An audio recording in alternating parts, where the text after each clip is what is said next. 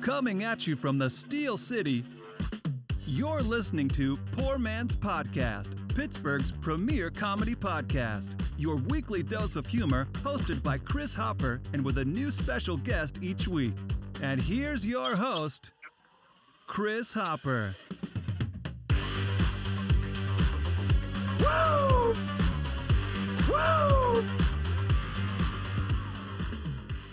Ladies and gentlemen, welcome to the Poor Man's Podcast. Sports Extra with Sports Guy JP. Sports Guy JP, how are you this evening?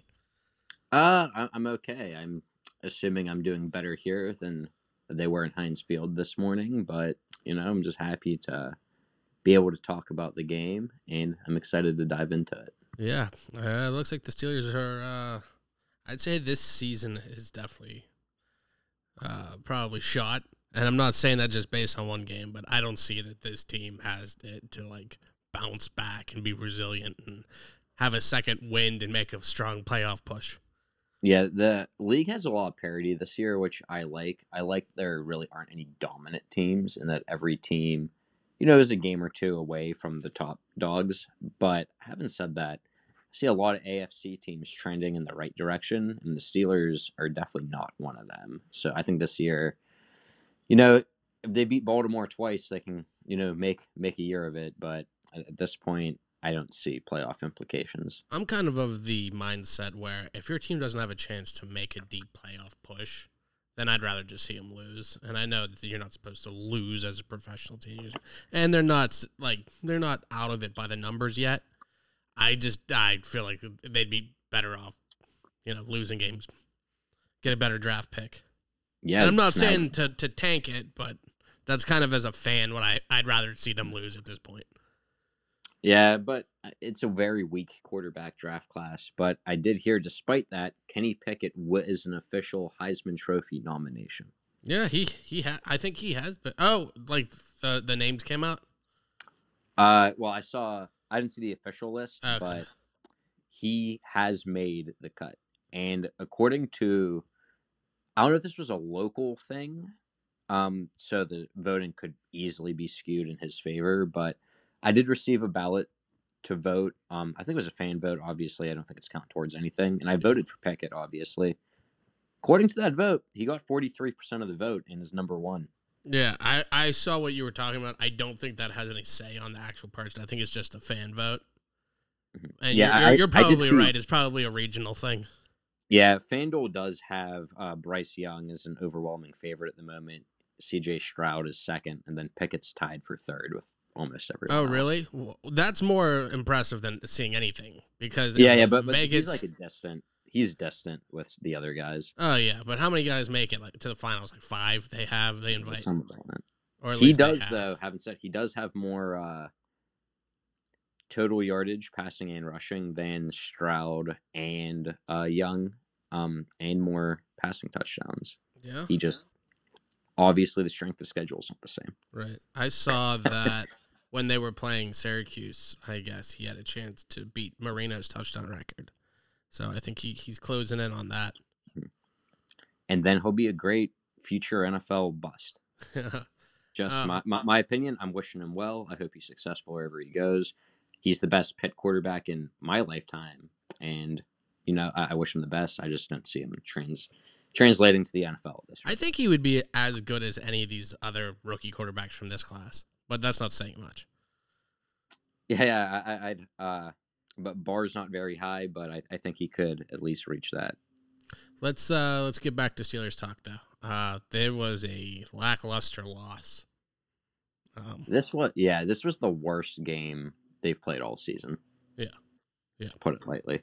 I I it, it was hard for me to watch to just stay invested in because it was like it seemed like the motivation wasn't even there. I think when Tyler Boyd said the Steelers quit when they played the first time, the Steelers decided to still quit for the second round. Yeah, that's so strange to me. I thought they would have had like some extra heart here and that. That I mean, they said at the end of the game, and he wasn't you know subtle about it. He said they quit on him, and it looked like round two. Yeah, yeah, that's exactly what's in. Steelers picked up right where they left off when they played Cincinnati, and it was a beatdown. I mean, I was hoping at one point in the game they would just throw a different football game on. Yeah, yeah. It w- that's what I'm saying. It was a struggle to watch. Can we officially label Devin Watt, uh, Devin Watt, Devin Bush as a bust? Devin Bush has been probably the worst starter for Pittsburgh all season. Um, he continues to be a non-factor, um, coming back from injury, and this entire year he struggled um, to make you know any sort of big time plays. And a lot of people did say during the offseason the Steelers D is going to be top notch, and they'll be way better if Devin Bush coming back. Um, when you look at guys like Kwon Alexander, Jaylon Smith, they struggle coming off ACL injuries at the position, and I see the same struggles with Bush. Yeah, I don't know what it is. I, it's definitely not getting better. Do you, I mean I don't know if it's a mental thing, but he needs to start moving. like Yeah. he's he's just a tree there until they're right there, and then he reaches out and usually misses. It seems like anymore. Yeah, Why, what are they going to do against the Ravens next week with Mark Andrews, with Lamar Jackson running that whole running game? The Steelers don't look like they want to tackle. Well, w- one thing, the Steelers do play the run a little bit better than the pass, which is why I think Cincy is such a matchup nightmare with the receivers that they have. Um, no, no, not to say that Joe Mixon didn't have himself a field day either, but Joe Mixon looked like he just did what he wanted. He just imposed his will. The yeah, whole offense. played a phenomenal game. It was bad across the board for Pittsburgh. Um, I think they may match up better against Baltimore than Cincinnati, but I still don't have much hope going forward. Yeah, well, that's what I was saying. Like when they were gonna play the the Bengals, when we were talking about it last week, I thought you know Ja'Marr Chase and Tyler Boyd and those guys would cause matchups against the Steelers secondary. But the way Mixon just ran the ball, I thought the Steelers had a better de- run defense than that. And uh, I don't know, is it Mhm. you know their mindset? I mean, I think you have to want to stop the run. Yeah, that's what I thought too. Um, Mixon though, 165 and two touchdowns on the ground. He averaged nearly six yards a carry, and uh, backup back uh, Chris Evans, five carries for 23, 4.6 average. Um, yesterday, um, Joe Burrow only had to throw the ball 24 times because they were running the ball so efficiently, and he completed 20 of 24. Oh So, wow, like, I didn't know it was that high. So not only was you know Mixon you know picking his chops and running the ball down the field, but I mean Joe Burrow was shredding the Steelers just as you know just as poorly. Um, secondary looked out of sync. Um, J- James Pierre was filling in for Haden, and James he Pierre allowed makes six an catches absolutely two targets for 104. He- like that's inexcusable. Pierre makes an absolutely ridiculous play like every week, and I don't mean ridiculously good. Like when they were playing Detroit, he just got stopped. The the dude froze him with the juke, and then in this one, like that deep touchdown that he just jumped up for and like did a flip, like I, he didn't even come close to you know breaking that pass up. They're just an incredibly thin team too. Like we said at the beginning of the year, and when Haden's out, like they fill in Pierre, and it seems like no matter who they put back in the secondary, they struggle. Like they they, they just, I I never got getting rid of um, you know the corners they had last year. It made no sense to me. Instead, they gave Juju an extension, and it hasn't worked out. Um, Bringing back Juju was so, stupid. Yeah, And and I, I I know you could say hindsight with the injury, like, but I'm saying before that, we we all weren't fans of that. The receiving core that they had, as we can see now, I mean, like, it's not like the Steelers are losing games because they're missing Juju. Yeah, and it's it's exactly like we said. Um, with um, you know, bringing Juju back, they're not able to re-sign someone like Steve Nelson, who would have been great to have, or Mike Hilton, who obviously, uh, Right, we know, we should have kept. That was a, I thought that was an awful decision by Ben to throw that out. hmm And it was right off the Minkah Fitzpatrick interception, which was a big time play. Yeah. With all of the criticism that he's faced all year, he took points off the board with that interception, and Ben just gave him right back by Literally on that on he the threw an out route that went directly to the D back, and you know of all people, of course, it was you know Mike Hilton. To make that mm. throw, you have to be in the prime, best arm strength, and put it on the money, and it's still one of the most risky throws in the NFL. Yeah, it was a horrible decision, and I mean, it seemed like in that point, if the Steelers really put their, you know, put everything together, they could have tried to come back, but that was the thing that really put the dagger. That pick six is what ended the game. What are your other thoughts about the the Steelers offense from Cincinnati? I think they were outplayed. Uh, Ten points is an excusable number to score if you expect to win football games in 2021. Um, Najee Harris had eight carries for 23 yards. It's inexcusable. He is your best player. And I think that maybe the game plan. Wait, what, what was. Najee's stat line again? He had 23 yards on eight carries. How was he getting eight carries? Yeah, that's the issue. I'm thinking maybe He the should have eight script- carries on the first two drives. I think maybe the game script threw him out immediately, but that's your best player. Um, ben attempted 41 balls, completed just over half of them, two interceptions. The Steelers seem like they they want to play the way they want to play, not the way they need to play with their personnel. yeah, yeah, I, I agree. And it's like, how many weeks are And we that goes for offense and defense.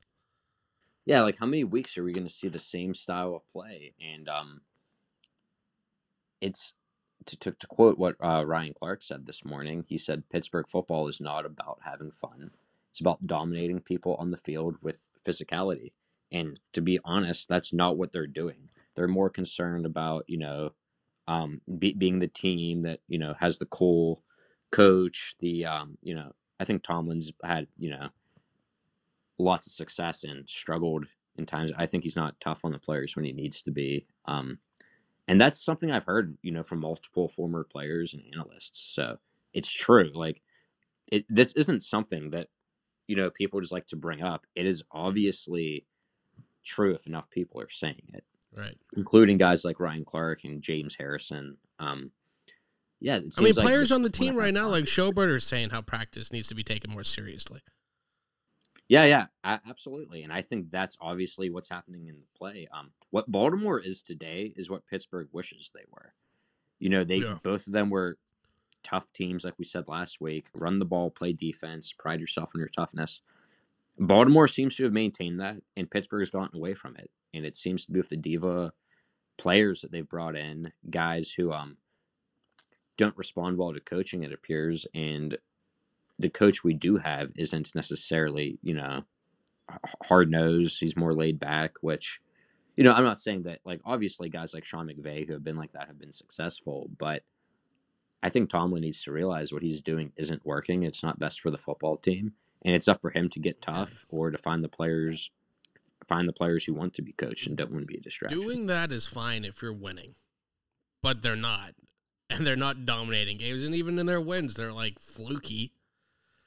I mean, let's not forget a couple of these wins and ties. We can we can thank block punts to.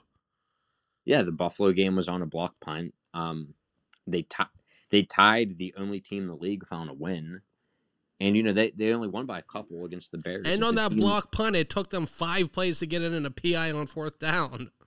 oh yeah, that was right. That was the other um, other week too. That was what's stopping them from losing to the Lions. Yeah, yeah, and it's just it's consistent every week. It's they need a simple way of winning football games. It's to not turn the ball over and to run the ball. And the thing is, like teams in today's NFL know no one fears the Steelers. That's what you have to do to beat this team. And teams are adapting and they realize it. They realize this is a organization that is no longer feared. They were a great team during uh, you know, obviously the Noll era into the Cowher era where they maintained a sense of pride and physicality. You saw in the early Tomlin days, and now it's like no, anyone and Steelers lack the ability to be a finesse team like the Rams. They don't have the talent to do that, and they're not a physical team. So what's your identity? Yeah, I, I think Ryan Clark was alluding to it, or maybe he might have just flat out said it that like the current Steelers are kind of getting by on the backs of former teams, and they're not doing it themselves. Like it's time to to win some games. Yeah, yeah, and like they haven't won a like in their last seventeen games.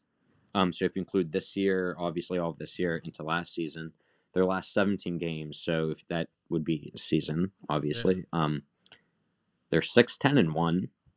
They've been outrushed by nine hundred and forty yards, and um, they haven't won a playoff game.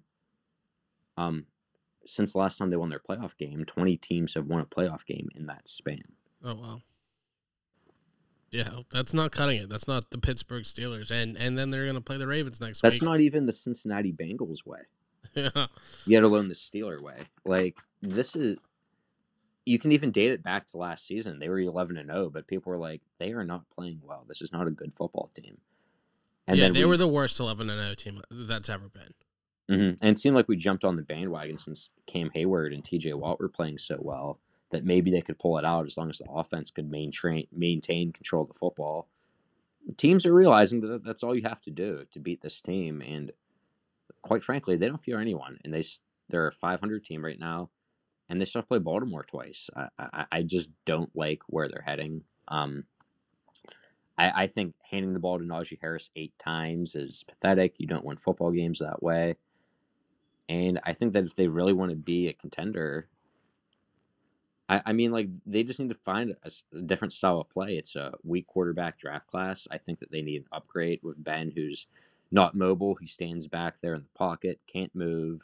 Um, just seems like a lot of like forced underneath things to Diontae Johnson, um, and then over top of Claypool. Like, and it's just it's not hitting at the efficiency that it should. I know by the numbers, I mean Johnson had 95 yards, Claypool had 82. It looks better on paper, but when you look at what the impact they had on the game, it, it's it's not cutting it. Yeah, yeah. The the the big numbers that we're seeing are still ten for the points that they put up. Yeah, exactly. Like you need to capitalize when you have the football. You need to have, you know, effective play calling. I don't know if Ben and Canada just aren't on the same page or, you know, but it seems like the Steelers just have a dated playbook. Like if you go back to even Cowher, Cowher and Tomlin seem to have developed. You know, it seems like the same principles: screens, underneath game, run the ball, and I think just the league has adapted and the Steelers haven't. Yeah, I think that's fair. What uh what are we expecting with Baltimore this week? I, I'll tell you one thing. Uh, watching some of Baltimore play, this Patrick Queen is a beast on their defense. Yeah, he's uh improved significantly. Coming out of college, some guys were a little hesitant on his size. Um yeah, he was more of like a good athlete, more so than a dominant linebacker, but he's coming into his own. I don't know what his numbers are. I just know from the eye test and watching the game, it seems like number eight is constant or not number eight. What number is Patrick Queen? Six. Six. Yeah, it sticks out because it's a linebacker with a single digit. Um, he Yeah, seems like it- he's it- around. It, someone else on ball. Yeah, well, that's why I said, oh no, it's definitely not eight. Although he's around the ball all the time on offense. So Kyle but- Bowler. yeah, the great Kyle Boller. Yeah. Uh, he was. I remember seeing something. It was like before he got drafted, and it was just like it was the old school, or it was must have been just as he got drafted because they had the old school Baltimore logo uh, with the Raven like head on Mhm. and like the the, the shield. The one with Yeah, uh. Tony Siragusa used to wear. Pitt great, Tony Siragusa. But what are you expecting from uh, Baltimore? Uh, well, at least uh, they're coming to Pittsburgh, which is an advantage. Um, I think that, like I said, I think Baltimore and Pittsburgh match up better than Cincy and Pittsburgh because I think Pittsburgh can stop the run better than they can stop a pass-heavy team. I mean, you saw what Justin Herbert did to him, and then this past both games with Burrow and the weapons he had. Um, I Having I, said it- I thought the same thing going in. Like I think I was I started saying and then kind of trailed off. That's what I thought going into Cincinnati, and then we showed how how good they were against the run. Yeah, yeah, absolutely. Because that's what's going to next. Is Lamar is more of a runner, more so than of a passer at the quarterback position. Um, he's coming off a lousy week against Cleveland, where he only threw for 165 and four interceptions. Yeah. but well, when th- you're that, you you like- have to uh, you know get turnovers against him and then convert those into points. That's how you Mhm. have to beat Baltimore. yeah, and it shows so much about Cleveland. I, Baker Mayfield is playing with like four injuries right now, and he's not good when he's healthy, so he's not even good when he's injured. Hey So man, we need that backup in. That Case Keenum will will take. Case, Case Keenum would have won that off four interceptions. I absolutely believe Cleveland would have won that. Hashtag free case. Yeah, absolutely. I, I I'm a I- I'm a big proponent of uh Case. I, I'd start him over Baker. I think Baker's banged up. I think he's hurting his team. And when you lose to a team that threw four interceptions, uh, yeah, that's an issue. Yeah, I hate Cleveland and I don't want to see them win. But if they happen to win, I hope it's because of Case Keenum. um, yeah, I, I do like Baker's sw- swagger and uh, his, his toughness. I, I do appreciate More than Case Keenum? No, Keenum's probably got the most swag. Like Cam Newton's whole wardrobe is probably influenced by Case Keenum. I heard Case Keenum just dresses like uh, Ryan Fitzpatrick did the one day when he was in uh, DeSean Jackson's clothes. I heard Case Keenum actually goes by the balls now. that would be awesome if he goes old school Brian Bosworth with the with the ripped jersey too. and yeah, he gets like his own like Wizard of Oz theme, whatever the hell that was. Oh, uh, JP, while you're on, you know what? This, is gonna take a little, a little um, divergence, but uh, we were talking on the regular Poor Man's podcast. Have you seen Wizard of Oz? Uh, yes, I've I've seen it plenty of times. Okay. What are your thoughts on the wizard? He's kind of a dick, right? because every The, uh, uh, we had guy- yeah, we, like, we had guest uh, have- wait wait one second. We had guest uh, Stephanie from Billie Jean Denim, and she was on, and she was saying how she didn't like the Wicked Witch when she was little, and that was her least favorite character, and it made me think of the Wizard of Oz. This wizard, he just promised them everything, and they like first off, he didn't even want to see him after they traveled. Then he got there, and was like no, and then then they did get there. And it was like, fine, I will give you a heart. I will give you a brain. He's he knows all well and good. He can't do that. So he says, go get the Wicked Witch's broom, which is essentially go kill yourself. yeah, not to mention then they find him. He's like hiding behind the screen with the giant green guy's face. Yeah. Yeah, he's like hiding from his problems. It seems like, and then He's at the end, pulling he like gets off, like, strings and wheels. he gets off scot free too. Too like it seems like at the end, everyone was like, "Oh, the Wicked Witch was so mean." Like she was clearly the villain, but like this guy, like he, they're just kind of like, yeah, he was part of the crew of Dorothy and all them. It's The like, wizard- no, this guy, this guy was definitely worse than a lot of what he did. Like what the witch did was like one thing. But this guy, the whole movie, the whole premise is based off of this guy's lie. Yeah. The well the the Wicked Witch like was at least upfront about her intentions throughout. She wanted the slippers. Give me the slippers. It's nothing personal, but I mean, you did kill my sister. I guess that's personal, but she wanted the ruby slippers. Yeah, she's like a cool villain, whereas this guy's either the worst villain ever or just the least competent hero. And how old's Dorothy in this? Like I fourteen. I would say about yeah, fourteen. I don't know how She- old the actress oh, was. Oh, yeah, Judy, Judy Garland, Garland at the time. Yeah. I, I feel like she was probably like the first person to be the thirty-year-old who plays the thirteen-year-old. I think she was young in that though. yeah, But I, I could absolutely see what you're talking about. But yeah, they get there, and then the- the wizard's like, "Here, let me see what I have in my pocket. Oh, here's a piece of paper and a heart clock. Like, and then here's this this other honor medal, this medal of honor that obviously wasn't his. He just stole a medal of honor, probably from a Yeah, what- war hero. Yeah, like what has that guy ever done? To and then and then and the one other thing in the beginning before she passes out from the getting hit in the head in the tornado and all that uh the wizard's based on the dude with like the crystal ball who's also just a just a con artist yeah, it, it's just inexcusable. Um, I think he's like uh, I- here he close also, your eyes Like I and let me said, the thing that you have." bothers me is that he just gets off scot free from all this. Like he's never criticized as like you know film um, analysts or anyone who wants to criticize the characters. It's always the flying monkeys were bad or the witch was bad. No, no one wants to. You know, this guy's not held to a standard, and he's not taking responsibility for his actions. i'm glad i'm glad we got to the bottom of that now we can ba- get back to baltimore Yeah. Anyway, so Baltimore. I think they need to follow the yellow brick road.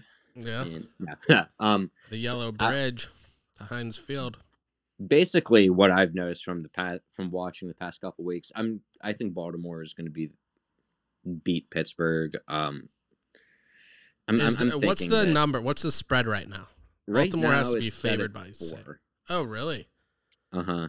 It must just be because it's divisional game in Pittsburgh.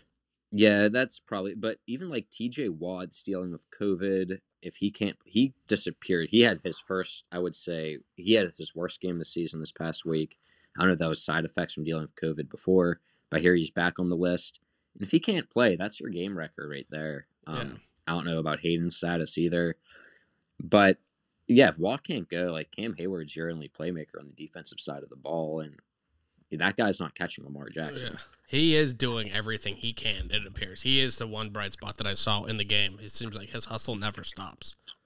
Yeah, and I don't think with Baltimore's defense, I think Marlon Humphrey matches up well against any wide receiver the Steelers play. Um, um, your guy Patrick Queen is flying around the field, and Calais Campbell should be back. Um, I know he missed last week, but having him on the field um, makes a difference just from a veteran standpoint. In addition to you know what we know he can do as a player.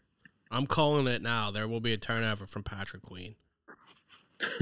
I, I could see it coming. Um, Ben will throw like an underneath ball that goes over Freiermuth's head. yeah.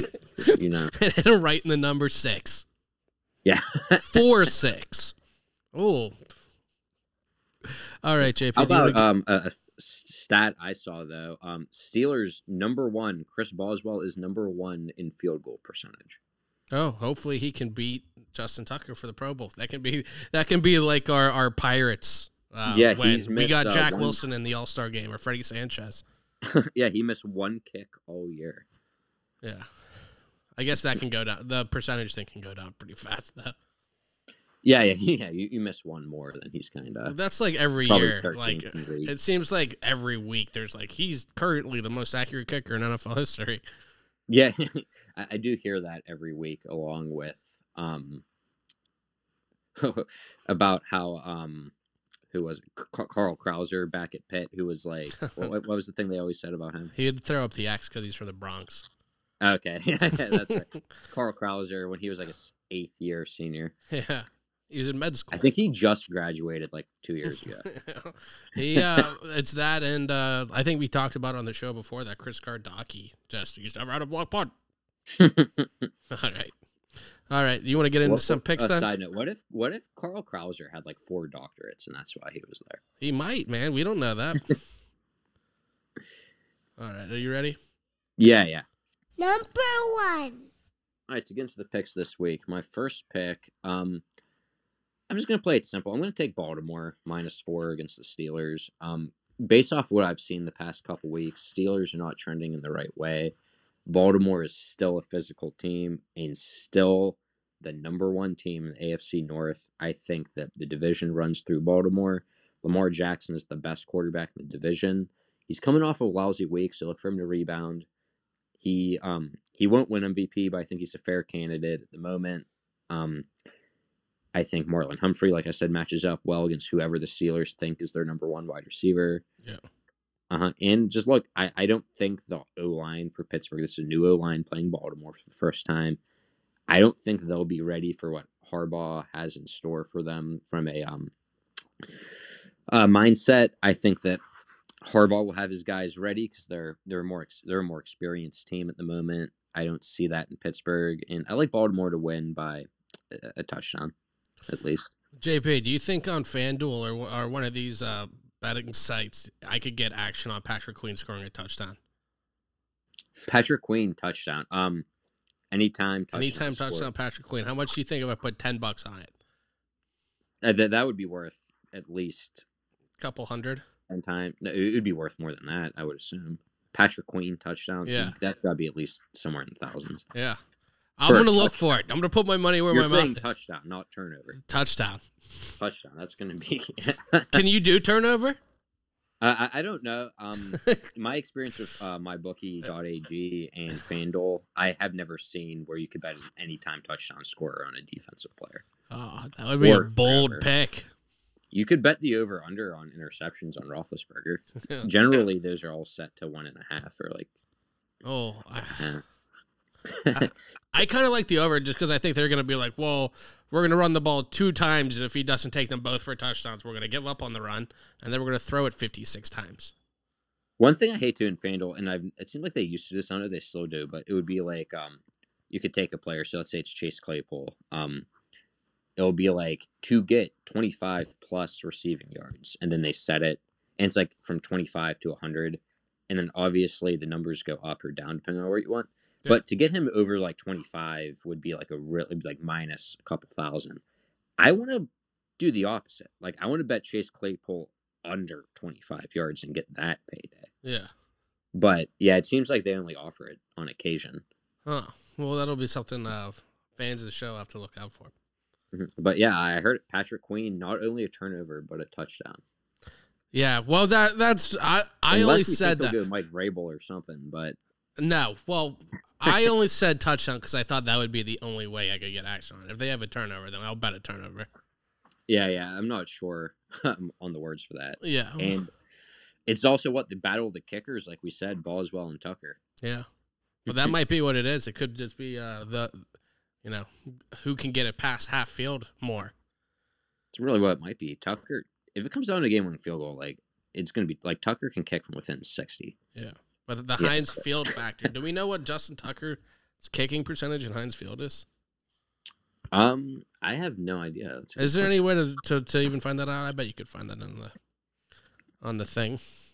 While you're thinking about it, uh, who who are who are your guys to watch for on Baltimore's offense other than Lamar Jackson? Baltimore's offense is pretty limited outside of Lamar Jackson. Um, but I have been impressed. It seems like Devonta Freeman may be their lead back after all of this time with um you know, they were bou- bouncing around after the injuries with Latavius Murray and Le'Veon Bell. But he really has been the one to come out of his shell the best, I think. Um, so I'm excited to see how he runs the ball. Um, obviously, Mark Andrews is their playmaker. Um, the wide receiver positions they've invested a couple first rounders in over the past few years, but it's still a Mark Andrews is still the go to. I Yeah. th- yeah, I'm looking forward to Andrews, and I like watching uh Pat- Patrick uh, Ricard play too, at the fullback. Yeah, he's a big dude. Yeah, he's huge. Not that he's gonna like have monster numbers, but look for him. Um, He's called Big Sausage or something, isn't he? to? Be a lead blocker to push Lamar Jackson the head on quarterback sneaks. They have to. Um, and he catches the ball um more effectively than most of the fullbacks for how big he is. Um, Yeah. Yeah, so I'm excited for them, and uh, I want to see how Villanueva holds up against this D line. Yeah, Watt playing could be a big factor into that. Um, I was talking about Ricard, uh, Ricard, right, the fullback. hmm Um, I was saying he might have been the big sausage, but I think that's Anthony Sherman, who was in uh, Kansas City. But that Mhm. brings me to my my other tangent kind of question. We were talking about it on the regular Poor Man's po- podcast yesterday. JP, you a sausage link or sausage patty guy? Uh, I like them both, but I'm gonna go with links. I agree. I agree. I, I I like a link straight up. The redeeming quality of a patty is you can put it on a breakfast sandwich. But other than that, the link is the way to go. You also get like a pop, like a sizzle pop. Oh my god, that's exactly what Shay and I were saying on the show yesterday. You get that little like kind of casing. Big fan of that. All right, JP, number two. Number two.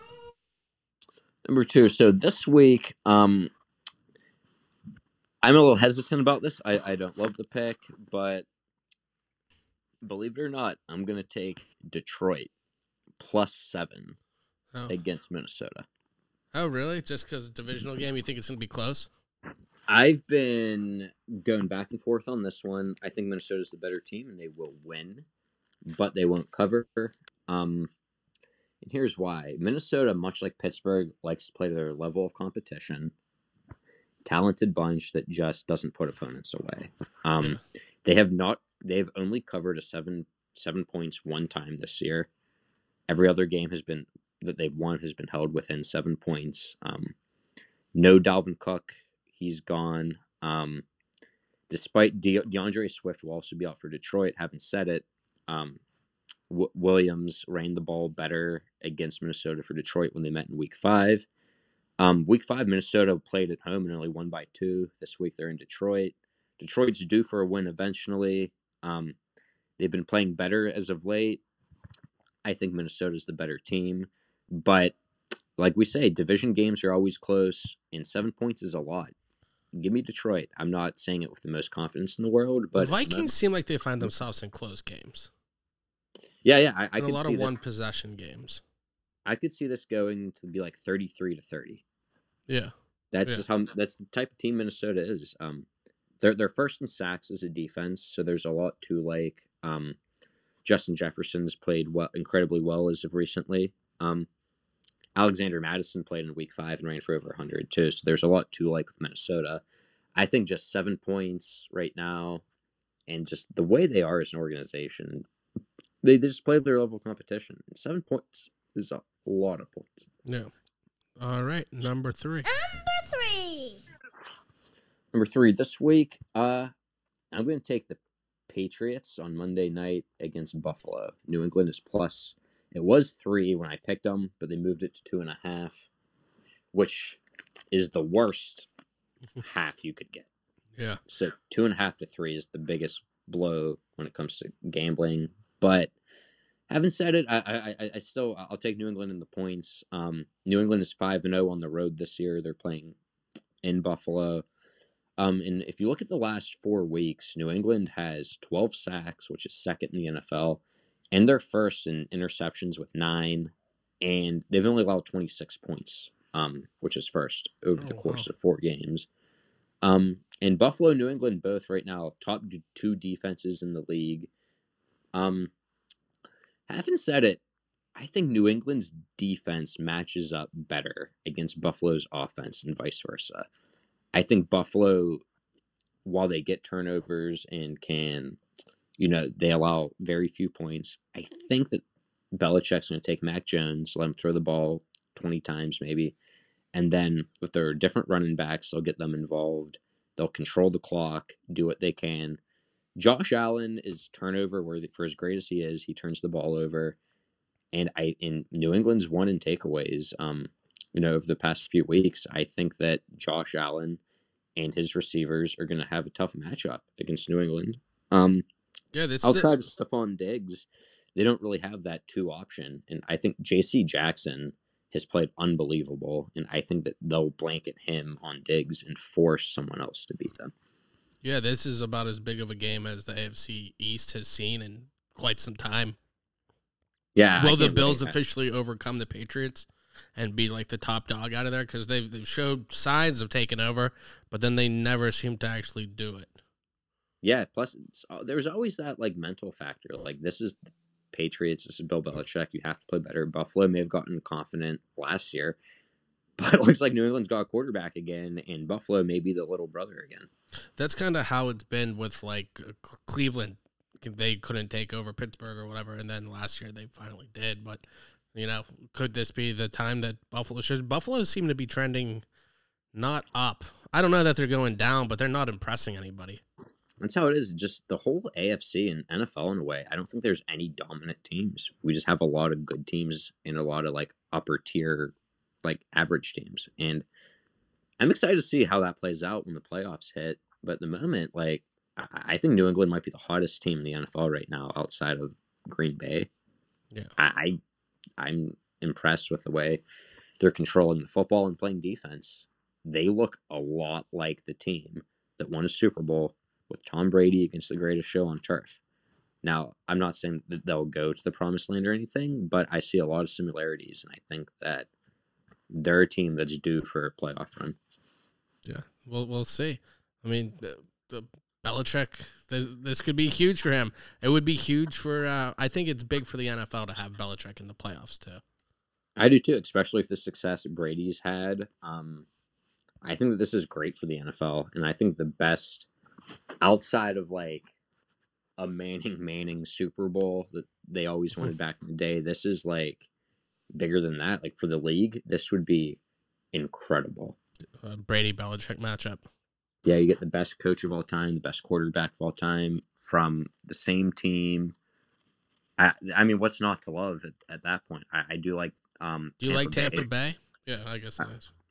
I, I- I still like Tampa Bay despite some of their um, struggles. They're still it like you still have to beat Tom Brady in the playoffs to get Yeah, to the Super Bowl. Right. As long as Tom Brady's in the playoffs, I will go with Tom Brady until until he shows that he can't do it. But I Mhm. feel like Uh, he's continually shows that he can. Yeah, like last year, I thought last year was the first time in my life I thought Mahomes was better than I thought someone else playing quarterback was better than Tom Brady, kind of undisputed. And then when the Super Bowl came around, like it wasn't even close. Yeah. Mhm. Right. Yeah, and uh yeah, I found the style I was looking for. So JC Jackson for New England, um, since week nine, he's allowed four catches and has four interceptions. Oh wow. Yeah. That's pretty good when you're making as many catches as you're giving up. Yeah, yeah, that's what a corner should be, not these Trevon Diggs guys who people think is good, even because they're not tracking the catches he's allowing, the yardage he allows. Yeah. J.C. Jackson is, in my opinion, today the best corner in the NFL, and it comes right after Stephon Gilmore was with New England. Like Belichick knows how to produce corners better That's than so- everybody. That's so crazy to me that it's just like, okay, next guy up, and now he's the next best corner. Yeah, yeah, I- that's exactly what they've been doing. I mean, New England's pride themselves throughout the past two decades on underrated defensive players. You know, the guy like the Ryan Clarks and Larry Footes that we've talked about in Pittsburgh. Yeah, New England's had so many of those guys, yeah, like great Pro Bowl caliber guys who just may not be Hall of Famers, but you know, guys who.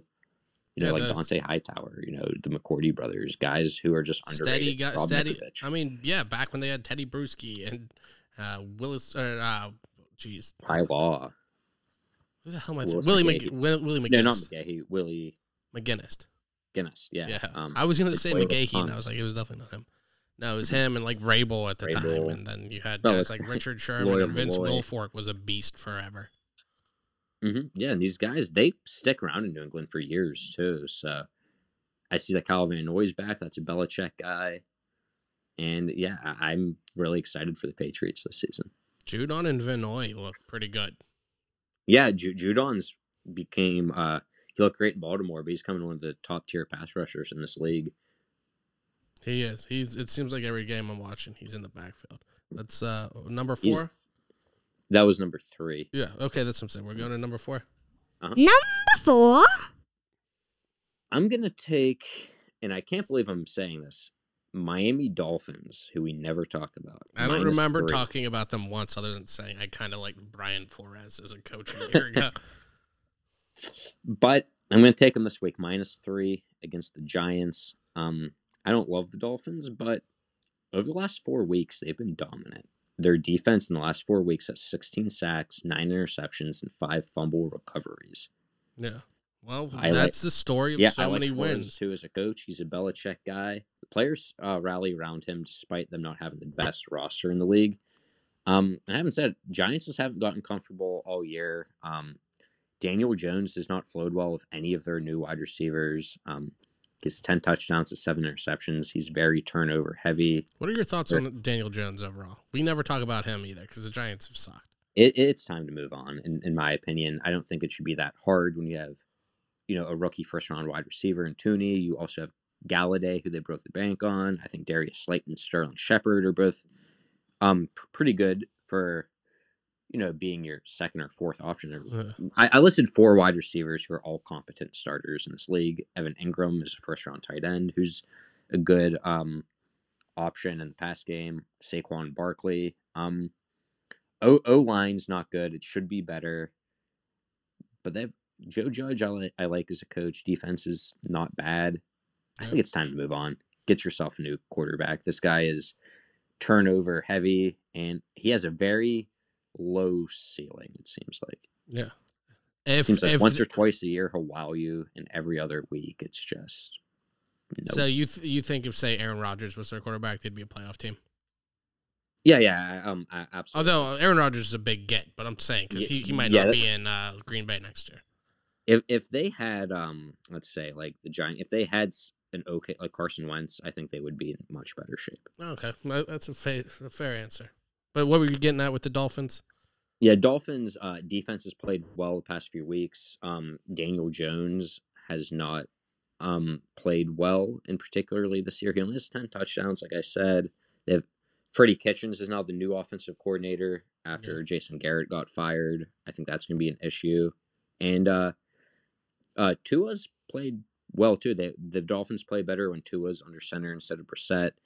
He's uh, completing over 70% of his passes, which is first in the NFL among um, quarterbacks who have played, you know, en- enough snaps. Um, yeah, I think the only people rated higher at the moment were like Colt McCoy and maybe Kyler Murray. So guys who have not played the full season. Or Um, just played in Arizona? Yeah, yeah, uh, the best team in the league. Um, so yeah, he's completing over 70% of his passes, uh, and he he has a rating above 104 in the last three games as well. Um, his connection of Jaylen Waddle um, on the underneath games been incredible the past couple weeks, and I, I think Miami being at home is th- the more favorable matchup against the Giants this week. Fair enough, JP. Um, let's get into number five then and uh, wrap up your picks. Number five. It's a big spread, but I'm going to take it. I'm going to take the Colts minus nine against the Texans. Um, again, so Are the who do, have the Texans played the Lions? uh, no, I don't. I don't think so. Do you think the Lions could beat the Texans straight up? Because I kind of feel like they might. I feel like the maybe, Texans see suck. going either way. Um, if Tyrod Taylor's hurt, I would say yes. Yeah. But if he's there, it's going to be more about who like controls the ball. I don't. I don't know that Tyrod Taylor would ever be like a franchise quarterback, but I, I kind of like Tyrod Taylor. I like him as a backup or a guy that can win you a few games here and there. Yeah. Um, kind of like what he was as a backup to. Would you take him to start for the Steelers right now? Yeah, I, I think the Steelers could win more football games right now if Tyrod. Taylor. I agree. uh, and I, I I think he would fill in okay for Daniel Jones too. Yeah. that's uh, that's what he's not going to win. you- he- He's gotten Buffalo to the playoffs when they had the longest drought in the history of the game. Um, but he got there. He, he protects the football and he uh, he can win some games, but he's not gonna wow you with anything. If I if he's my backup quarterback, I'm feeling good. Yeah, yeah, that's fine for me. And he's five touchdowns, four interceptions so far this season. So you know, and that's on a bad team. Yeah. hmm Um, but anyway, at the moment, um, Texans though have allowed uh, the second most rushing yards and touchdowns against running backs all season, and they're as a defense they're last in rush yards. Um, uh, I'm sorry. Um, and second to last in pass yards allowed. So you can run the ball or pass the ball on this team. Yeah. They're um dead last actually offensively. I meant to say, in rushing the football, in second to last in passing the ball. So whoever they have, they have this rotating door at running backs. They had Mark Ingram till they released him. Phillip Lindsay they released him. David Johnson, who hasn't done anything since Arizona. Rex Burkhead. Like they have this door of a bunch of guy like when that that old saying like when you have two quarterbacks you have zero quarterbacks. That's how they are at running Yeah. back right now. They're have an evolving door of guys who aren't producing. Yeah. Um, and that's their offensive struggle all year. Um, in the last four weeks, too, Jonathan Taylor's been better than anybody. Look for him to shred Houston's defense. Um, in the last four weeks alone, Jonathan Taylor's ran for 556 yards and eight touchdowns. In the last four weeks. Yeah, Oh my god. So that's like 556 is 125 still in the yards and two touchdowns 25 in rushing yards among all running backs up to this point, and that's what? just in four weeks. I'm sorry, I didn't hear the last thing that you said. So 556 rushing yards in the last four weeks is what he has. Yeah. That among all running backs in the NFL today would still finish in the top 25. Wow. Just those four weeks. wow. where where is he in rushing right now? He, he's number one. He Yeah. someone has finally passed Derrick Henry after like a three week absence. That's insane.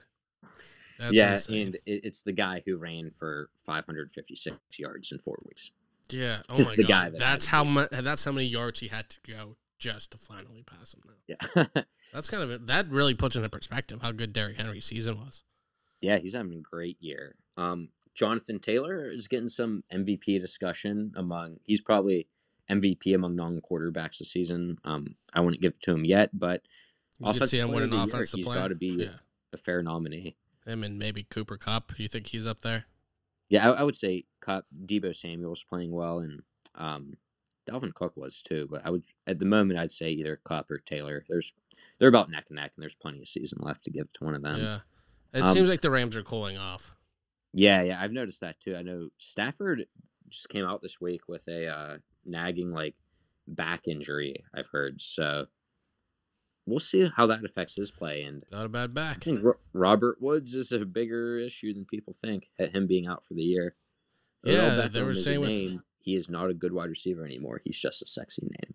Did you see that his catch, that uh, insane catch he had, was like eight years ago now? Yeah, it's nuts to think that he's he's so much older now too. He's just not as explosive. I don't want to say for sure it was eight years, but it was like uh, six or seven or eight. Yeah. Yeah, it seems about right. Like he's been in Cleveland for a few years and now, yeah, yeah, that was his rookie year, so that sounds about right. That's insane. That was kind of the high watermark, and it seems to have cooled. How about, like uh, he he makes spectacular catches, but he doesn't make important catches or consistent catches. No, Giants have been the worst team in the NFL since they took that boat photo. To if you remember the famous boat photo the Giants took, No, I don't. it was like before their playoff game, their most recent one. They took like a photo on a boat partying or something with like Odell and a few of the other guys. And I Uh, think they've had. the I kind of record in the vaguely remember that now. Yeah, it's like a famous photo. Um, funny story about Odell Beckham. I drafted him in a fantasy league as a rookie because I was like, oh, I, I took him like the third to last round. I was like, there's this guy from LSU that I know a little bit about. Um, I'm gonna take him. I think he might end up starting, so I kept him. I drafted him. He ends up his rookie year, if you remember, missed time like six weeks, and I kept him the whole time. I was just like, I don't really have a reason to cut anyone yet. And then he played one game, didn't really do anything in his debut. And I added, I don't remember who it is to this day. I added somebody and dropped him. And later that same night, he's catching the ball against Dallas one handed, the famous catch. The week I drop him in fantasy football, so I you put in a waiver claim and obviously don't get him back. that's funny. He goes on to have the best rookie season ever. that's funny. Um, so you're saying that he made that catch in his like second game? I think it was his second career NFL game on like Monday night or Sunday night. That's incredible. It was like a prime time game. I thought he was already a, a name by then. No, that was the play that like put him on the map. Wow, that's crazy. Yeah, Jay- but um, well, I was gonna say too, Colts um for my pick. Defensively, they played way better too. Um, they have a takeaway in every game this year, and they have the best takeaway versus giveaways at plus twelve on the year. Twenty seven takeaways, fifteen giveaways. Yeah. So I think uh, Houston's not going to be getting many turnovers. Maybe one if they do. Wentz has played very well recently. Um, so I, I, I think nine's a big spread for a division game, but I think the Colts are just a way better team. I like Reich as a coach. Uh, Houston has an assistant from Baltimore who's their head coach. I don't even know his name. He accepted the job because no one else wanted it. So I just feel like Indy's a well, way better run organization and have much better players to the point where I think they should win by at least ten. Okay. JP, you want to go over your picks one more time? Mm-hmm. So we're gonna take uh, Baltimore minus four, uh, Minnesota or Detroit plus seven, New England plus two and a half, Miami minus three, and Indy minus nine. All right, you heard it here. Let me ask you one more question before we wrap this up, JP. Uh, is Cam the Cam Newton experience over? Yeah, I, I uh, had a feeling like it shouldn't have been an experience to begin with. I know I was kind of in the unpopular boat there. I've seen Cam Newton play the last four years of his career. He's dealing with a net. He also kind of like Luck and I hope this isn't the same for Stafford. It seems like Luck and Newton just played a lot with nagging injuries throughout prime years of their career. It hasn't worked out. Cam doesn't c- complete many throws. Um, if you look at his completion percentage, I think he's since the uh, Super Bowl run just has been Yeah, a, a bigger name than performance that you see on the field. he was Um, absolutely dominant back then, and it just fell off.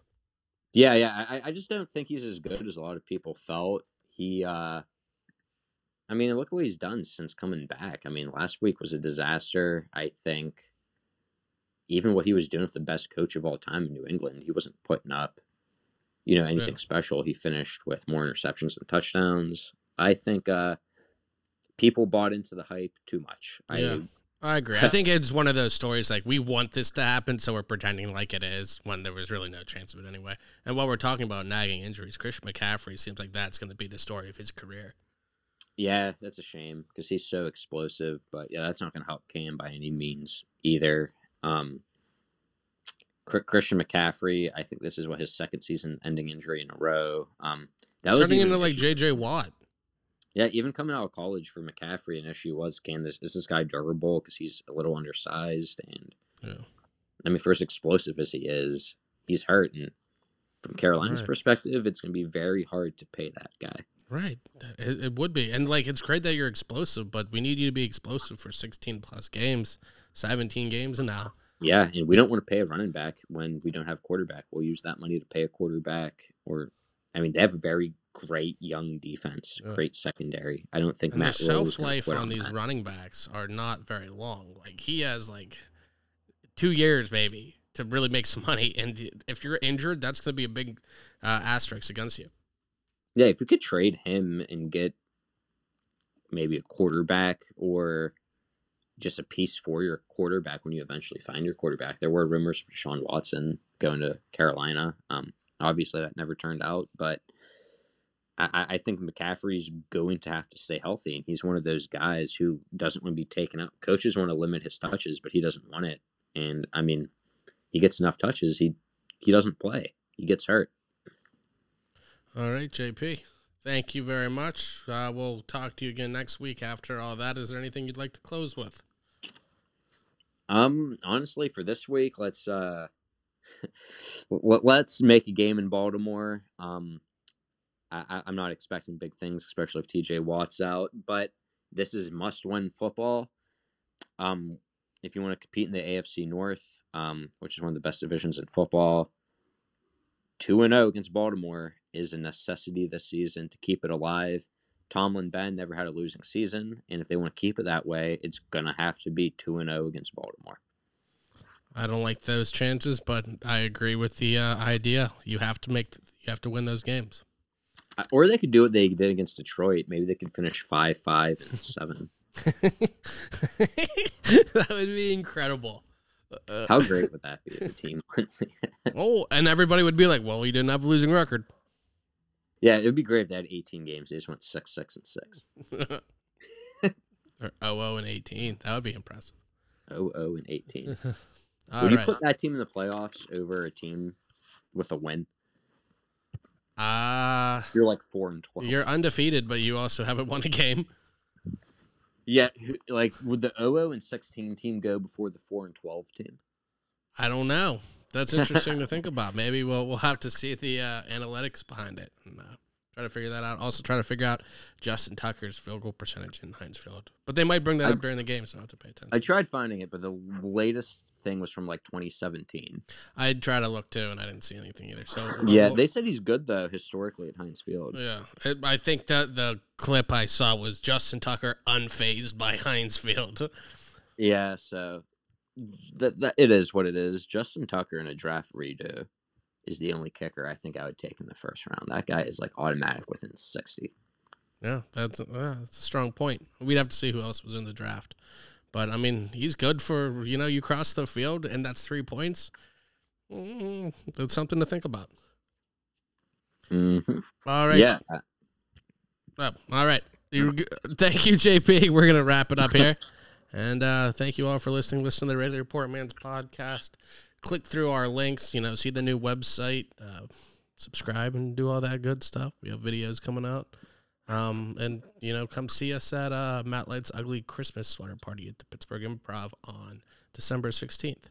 Uh, but thank you, JP. For JP, I'm Chris. Thanks for listening. Thanks for listening. We hope you had a good time. If you did, be sure to subscribe to the show to catch the latest episodes and share with your friends. We can't promise not to embarrass you.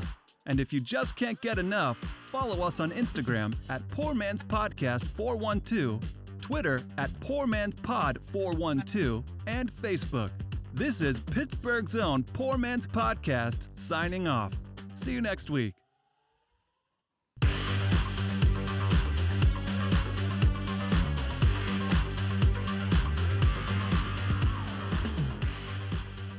You play to win the game. Winning